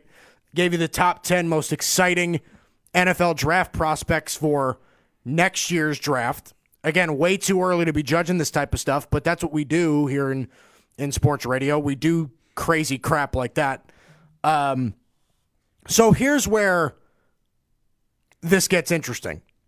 So Kendrick Perkins went on a bunch of different networks uh, last week. ESPN. He went on the jump with Rachel Nichols. Um, he went on Undisputed on FS1 with Skip and Shannon. Uh, he talked to Colin Cowherd last week, uh, and it was very interesting what he brought up because he said that Kevin Durant and Kyrie Irving, they've been talking a lot about what they're going to do in free agency. And he said the only combination that he can possibly see is them going to the Knicks. That's the only possible way that they could do this. Um, now, I think it's very interesting that uh, that that is the way that it is, but here's really where, you know, I here's really what I took away from this. You know, a, a lot of great NBA players want to have their own career. Right? Uh, They want to have a career of their own. They they don't want to live in another player's shadow. Okay, for example, like Kobe Bryant, you know, always wanted to be better than Michael, but it, he he could never get out from under Michael. You know, Kobe played essentially the same brand of basketball that Michael did, but Michael just about did everything better. You know, same thing with LeBron. Forever he wanted and still does want to be better than Michael, but he hasn't, in most people's eyes, separated himself from Michael Jordan. He just hasn't. Okay, he hasn't won enough for you know he- he's got the skill to do it. He just hasn't won enough championships or or something around that nature. They can't get from out. They can't get out from underneath Michael. Sports Illustrated published a feature story six years ago on Kevin Durant. You know, the key focus to that story was I'm tired of being second.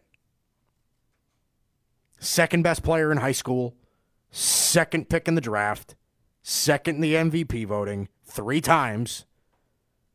Lost in the finals in 2013 in Oklahoma City. You know, finished in second place that season. The truth is, Kevin Durant has always been second since he's come into the league. Second best player to LeBron until maybe this year in some people's eyes, right? Some people find it that Kevin Durant has eclipsed LeBron James now, this year. But for the most part, he's been second to LeBron his whole career. You know, KD's been in the league for 12 years, and he hasn't been able to get out of LeBron's shadow. He just hasn't. Durant's never been able to have his own career. You know, we in the media, myself included, are guilty of playing the comparison game. We all do it, right? I do it. Evan does it. Any show that you listen to, any writer that you read, anybody plays the comparison game. You're always comparing one player to another, regardless of who it is. You know, from guys like as great as Kevin Durant to guys as mediocre as Lance Stephenson, you are literally comparing players to other players. We're all guilty of it. KD has always been compared to LeBron and he's never eclipsed him. Possibly until now. You know, it was only until he went to Golden State where not only did he win a title, but he he finally became first at something. Right? I know he won that MVP in Oklahoma City. Everybody knew that he was going to win an MVP. Everybody knew that at some point in his career he was going to win an MVP. He's too good. Right? And the NBA when it comes to MVP awards, they're kind of they kind of get sporadic at certain points because you know that I'll even admit this. I just I don't like Kobe Bryant that much, but there's absolutely no reason why Steve Nash should have won it over him in that one year. You know, Russell Westbrook won an MVP because he averaged a triple double. He averaged the triple double the two following seasons. He's not going to win MVP for those. It, it kind of gets sporadic for that, but everybody knew that Kevin Durant was going to win MVP eventually. Now he's on top of the world because he won a title. Teaming up with Steph and Klay and Draymond and now Boogie, Kevin Durant is now the best player on the best team in professional sports, maybe even professional sports history. Now, KD could very possibly go to New York, become the Knicks' next great player. He very well could. Truthfully, if he did go to New York, if he did go to the Knicks, he'd be the greatest player to ever don that uniform. Period. Point blank. You know, just like I believe LeBron James is the greatest player to ever don a Laker uniform, doesn't mean that he's the greatest Laker ever, but he's the greatest player to have played for the Lakers. Kevin Durant goes to the Knicks. He would be the greatest player to have played for the Knicks. Not the greatest Knick ever, but the greatest player to have played for the Knicks. But going to New York is exactly what Kevin doesn't want, even if he doesn't know it yet. Every star reaches a point where they want more. KD, we're assuming KD now that he's got a, t- a couple of titles under his belt, wants more. Do we all remember who wanted more last year? Remember when the rumors came out about LeBron going to the Lakers? A lot of people didn't buy it. Why would he go? Right? Uh, why would LeBron go to the Lakers? He's got titles. He loves Cleveland. He might not ever go to the finals again. And, and then he did. He did go to the Lakers. I remember exactly where I was when he signed. I was driving. I was dri- I was actually. Uh, I remember I took my my sister's old car. My sister used to drive, and actually, it used to actually be my car as well. There was a lot of passing down in my family. I was driving my 2007 Saab 9.3 convertible in the summer to my fiance's house in East Hampton. And I got the notification on my phone that LeBron signed a four year contract with the Lakers. And my phone blew up because my friends were texting me, dude, I'm so sorry. I'm so sorry. I can't believe he went to the Lakers. A lot of people didn't buy it. The guy had no reason to go. Now, the verdict is still out on whether that'll work out or not, but as, as of right now, it looks pretty ill advised. LeBron going to the Lakers. Look, if Kevin Durant leaves a dynasty like Golden State for Madison Square Garden, he'd be following in LeBron's shadow once again. Okay, he doesn't want to go to New York. He may think he does, but he doesn't want to go to New York. Kevin Durant would go back to being second. Right? He would just go back to being second. What he would do, he would simply think about it like this. LeBron LeBron got criticized for going to the Lakers because it was looked at as a non-basketball decision. He may never go to the finals again. Now he's definitely never going to eclipse Jordan, right? What happens Golden State wins another title this year. Kevin Durant wins finals MVP for the third straight year. KD's got three titles. He goes to New York and he never wins a title again. That's my point.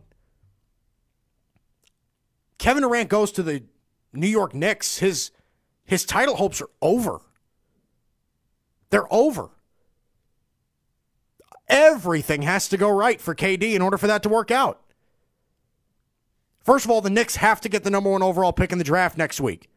They have to get Zion. They got to get Zion. But not only do they have to get Zion, the front office has to make every move possible. They have to get Kyrie Irving. They probably have to get another guy. They got to get. Uh, they need to get another superstar or two to join Kevin Durant in New York for them to have any sort of success. Am I right? I mean, Think about it. LeBron went to the Lakers assuming that he was going to be able to pull free agents to go play with him. Jimmy Butler, Kawhi Leonard, Boogie Cousins, anybody. Klay Thompson. And right now it looks like it's biting him in the rear end.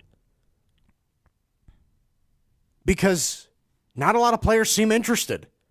And this is a much more historic franchise than the New York Knicks, those Lakers. A lot more patterns of winning.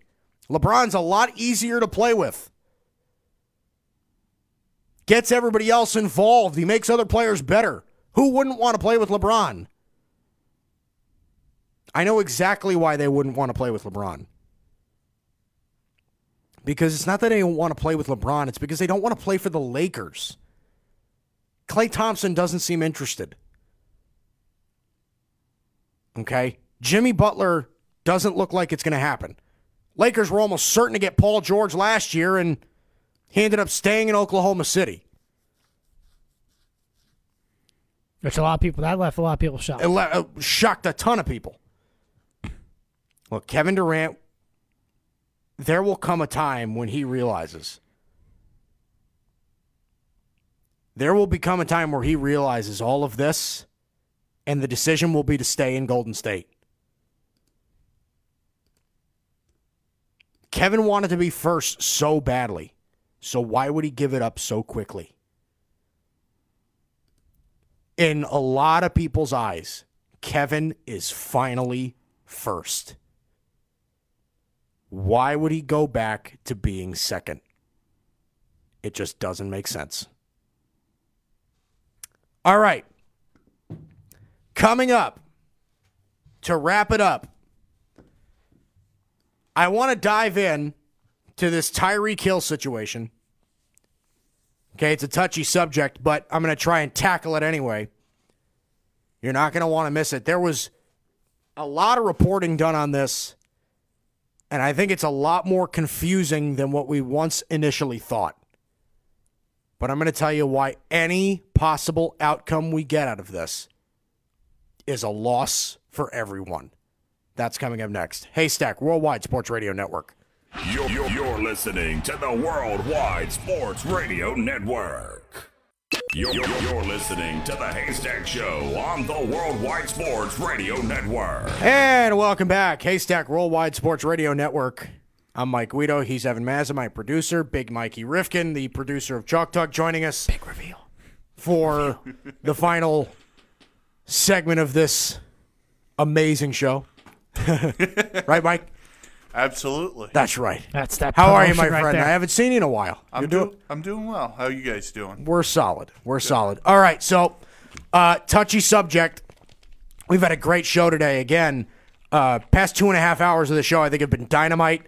Uh, a lot of Kevin Durant today. There was a lot of stuff uh, that I had to break down on Kevin Durant. So you're going to want to see that. Gave you the top 10 most interesting NFL draft prospects for next year. It's way too early, but I did it anyway. Jake Um, Fromm is there too. Your boy Jake Fromm. How, Jake I, what, do you- I, you- I Jake never got Fromm the chance. was Jake Fromm was three for me. I, I think I'm more interested in Herbert and Tua than him. I, That, that's fine. Yeah. I never got your opinion on what you think of Josh Rosen to the Dolphins. What do you think of the Dolphins getting Josh Rosen? Listen, it's low risk, high reward. They're not paying him anything. I thought it was Gave Adam- up a second round pick gave, for him. gave up a low second round pick and a fifth round pick for a guy who was a top ten pick. Oh, I thought you got a fifth round pick back. We got that from New Orleans in the original trade with New Orleans. Oh, okay. And then they sent a, a fifth round pick next year to Arizona with a second for Rosen. All right, gotcha. All right. So I want to touch on this Tyreek Hill situation. Um, and uh, the, uh, there's a uh, one reporter who is on this story, uh, a senior NFL writer for Yahoo Sports, Terez Paylor. Um, he has been all over the story, and I think it's um, he tweeted something out a few days ago that I think really makes this story a lot more interesting than we all had initially thought. Um, so bear with me. I'm going to read his thread. So it says in Tyreek Hill's denial letter to the NFL, and if you're not familiar with the situation, uh, Tyreek Hill was accused by his fiance for uh, physically abusing his uh, his young son.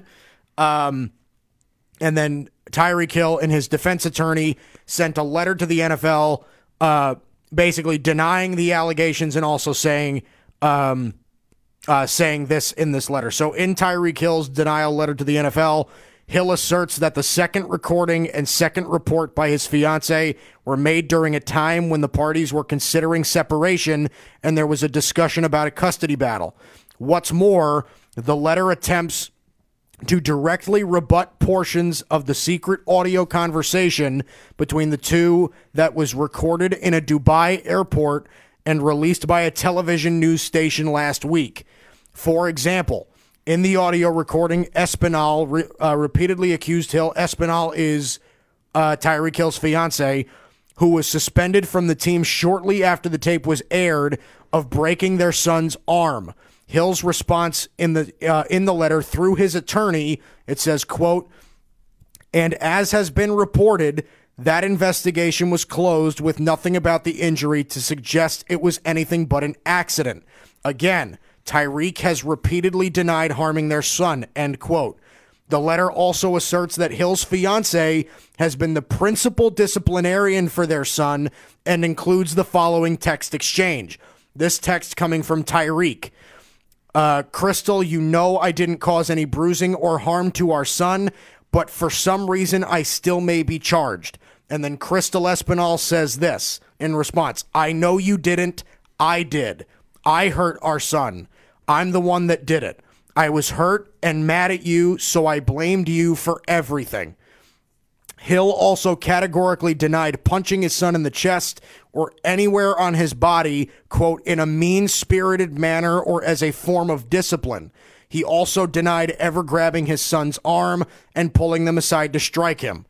Hill explained it this way, quote, there have been uh, uh, there have been occasions when Tyreek has tapped his son gently on the chest with his fingers while his son was crying and said, "Man up, buddy," or "Don't cry, my man." The letter states. He has said that in a calm voice trying to redirect him. He's never used his fist. He certainly doesn't do it roughly. He is trying to calm his son down so he can stop crying. He is not hurting him or doing anything to make him cry more. Hill's attorney did not defend Hill when uh, uh, defend when Hill said, "You should be terrified of me too, dumb b word." Um, that comment is inexcusable, of course, and he wouldn't ask me to defend that here. The attorney writes.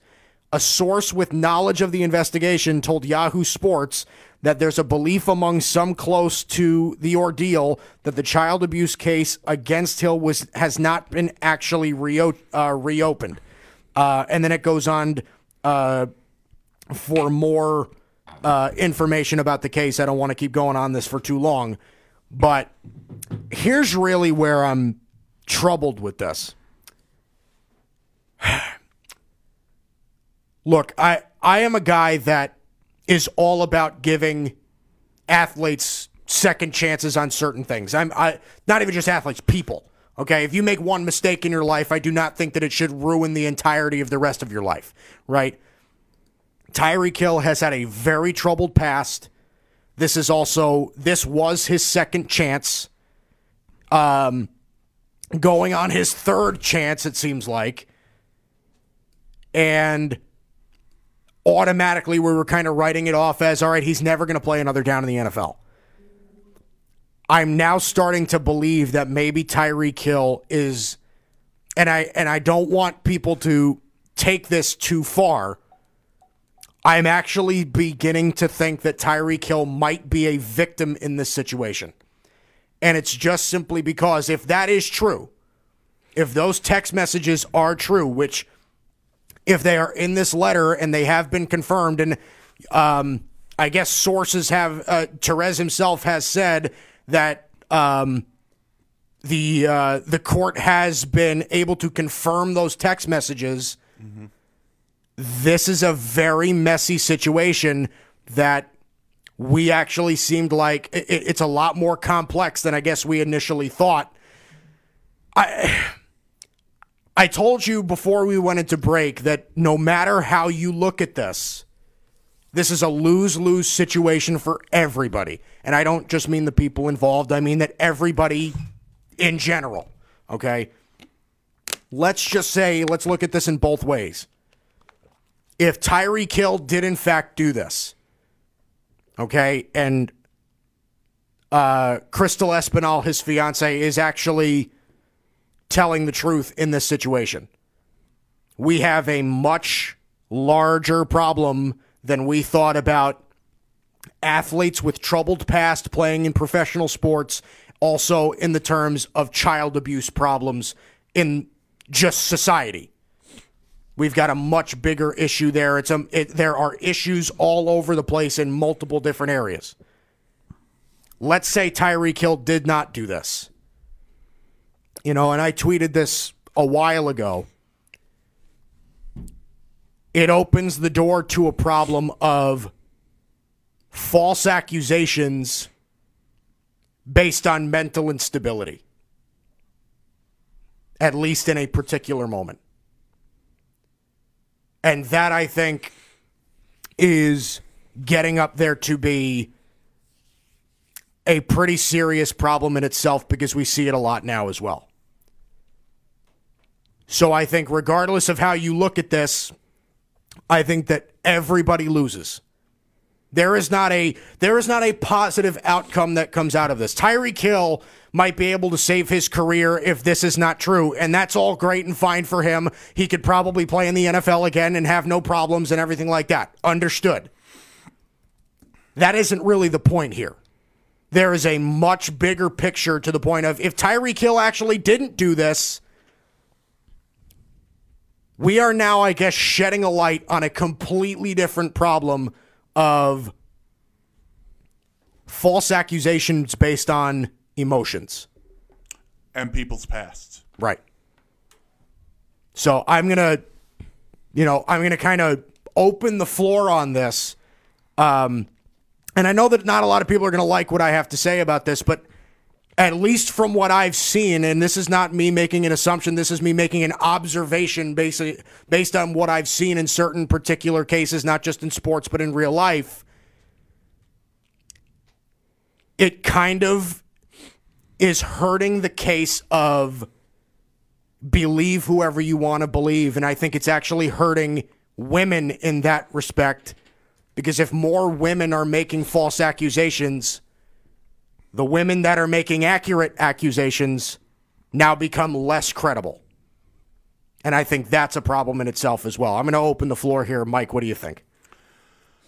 Oh, uh, let me start with the Tyreek Hill portion of this and say whether it's he gets another chance or whatnot. You can't put yourself in that predicament. Predicament.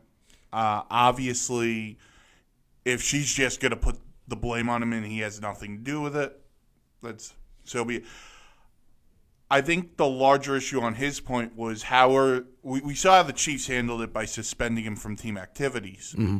How is the league going to handle this? You Well, that's always the big that, question. That's always the major question when it comes to a superstar player. How does the league handle it? To your point on what it means for women, it does undermine the whole perspective of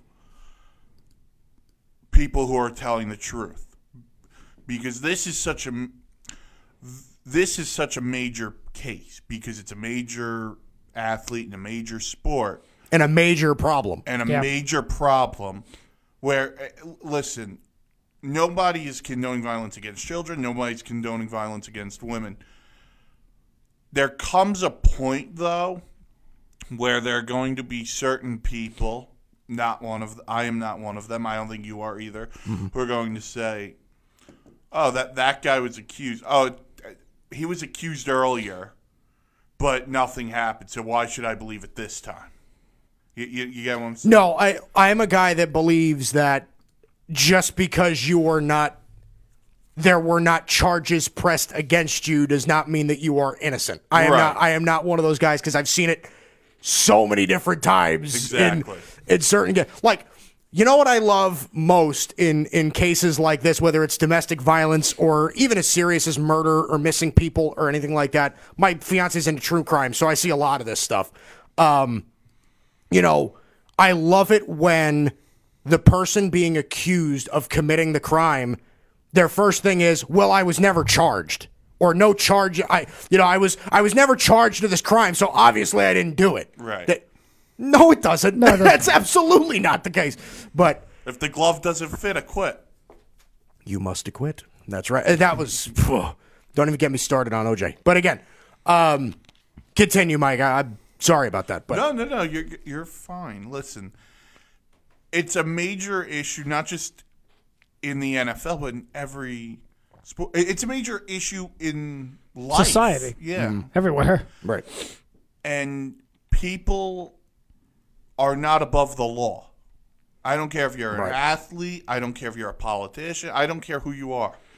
Nobody is above the letter of the law. And if Tyreek Hill or his fiance touched their child and broke his arm, there has to be consequences that follow. Now, if it if it turns out that the text messages are true and she did it and she wanted to point the finger at him because she was mad at him, well, that's just wrong within itself.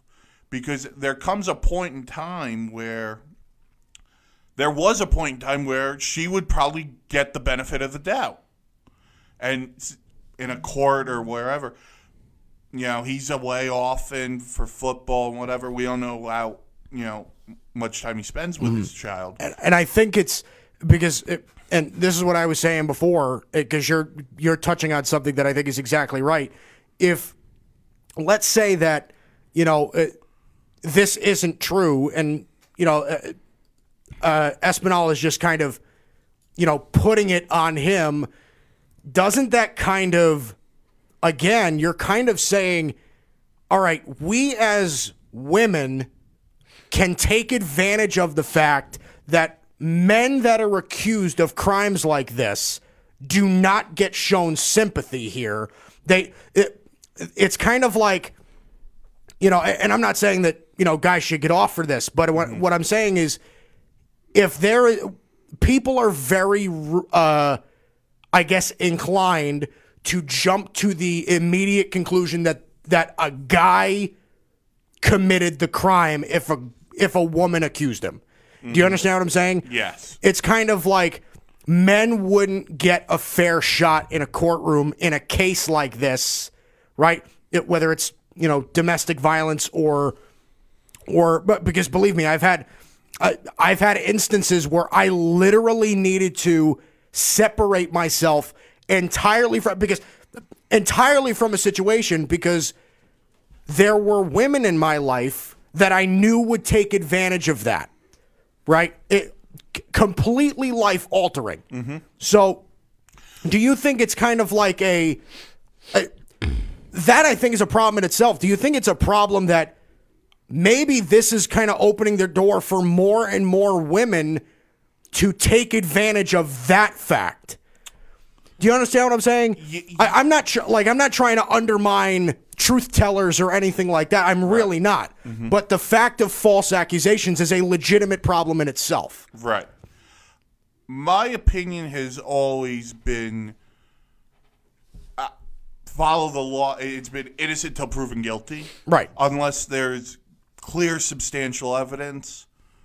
I hate to do this, Evan, but Ray Rice.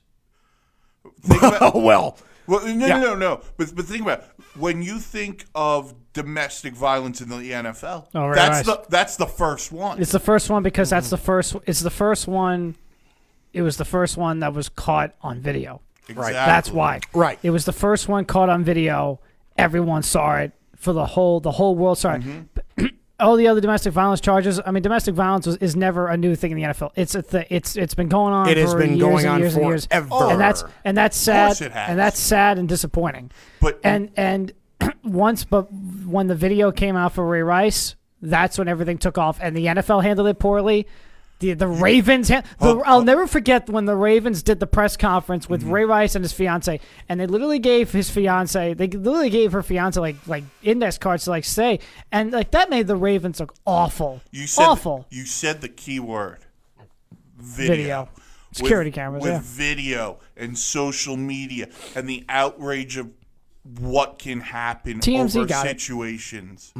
Well, T- TMZ also got the Kareem Hunt. That's right. Video. That's right. So there are so many outlets for where people can come out to and say, "Oh, this person did this and that person did that."